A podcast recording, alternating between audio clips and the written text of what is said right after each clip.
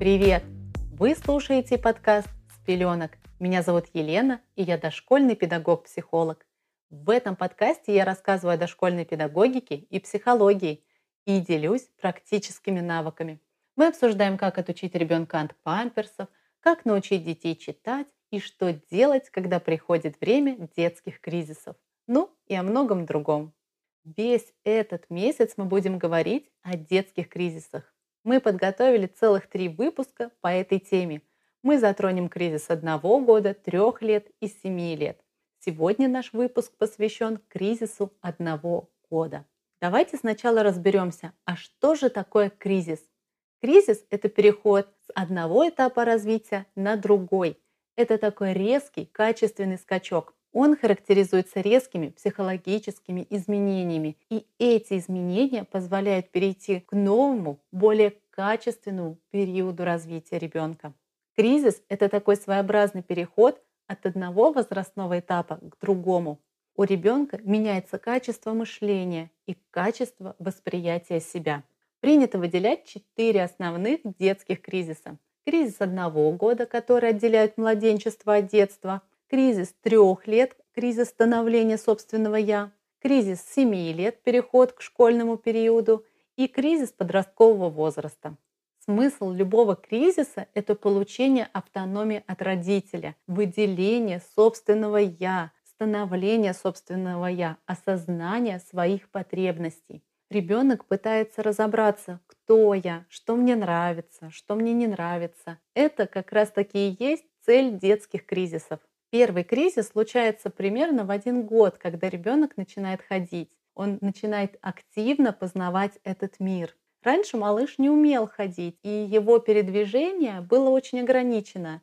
Того времени, когда малыш научился ходить, его мир расширился и наполнился множеством вещей, которые требуют внимания ребенка к себе. Ребенок путешествует по квартире и начинает изучать, как устроена плита на кухне, что спрятано в шкафу для обуви. Он также пытается взять в руки каждый предмет, чтобы его посмотреть, покрутить и даже попробовать на зуб. Но вдруг со стороны родителей раздается «нельзя». И ребенок не совсем понимает причины этого. Поэтому он повторяет попытку взять какой-то предмет и плачет, когда запрет звучит еще раз. Ребенок пытается всеми доступными средствами выразить свои желания. Малыш еще не умеет говорить, чтобы выразить свое недовольство, а новые попытки познания мира вызывают запреты. Так воля маленького человека впервые сталкивается с волей взрослого. Ребенок в год хочет действовать сам.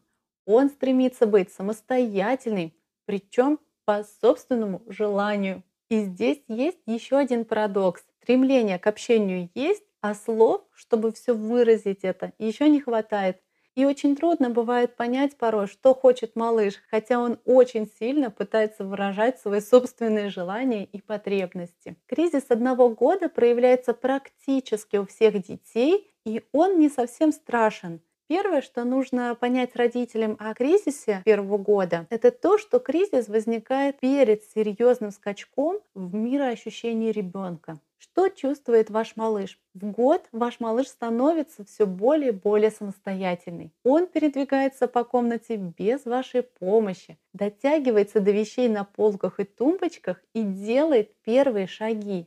Кроха впервые осознает себя как личность, отдельную от мамы, и начинает проявлять характер. Когда маленький человечек переживает кризис одного года, ему кажется, что вы запрещаете ему грызть провода, подбирать окурки на улице и играть с газовой плитой, потому что не любите его. Он не понимает, чем эти предметы отличаются от разрешенных. В этом возрасте ребенка нужно познакомить с понятием «опасно». Дети даже в таком раннем возрасте могут понять некоторые вопросы, связанные с безопасностью. Родители должны объяснить последствия с опасными играми или предметами. Что не стоит делать, когда у ребенка кризис одного года? Дайте малышу большой простор для игр. Не вырывайте из рук малыша то, что конкретно для игр не предназначено. Все хрупкие, острые или опасные вещи уберите повыше, подальше, а с остальным разрешите ребенку играть. В год можно приступать к таким занятиям, которые ребенок раньше бы не оценил, например, пальчиковые краски. Не начинайте потакать капризом ребенка, не балуйте его. Кризис одного года закончится, а капризы останутся. У кризиса первого года жизни есть одна слепая сторона.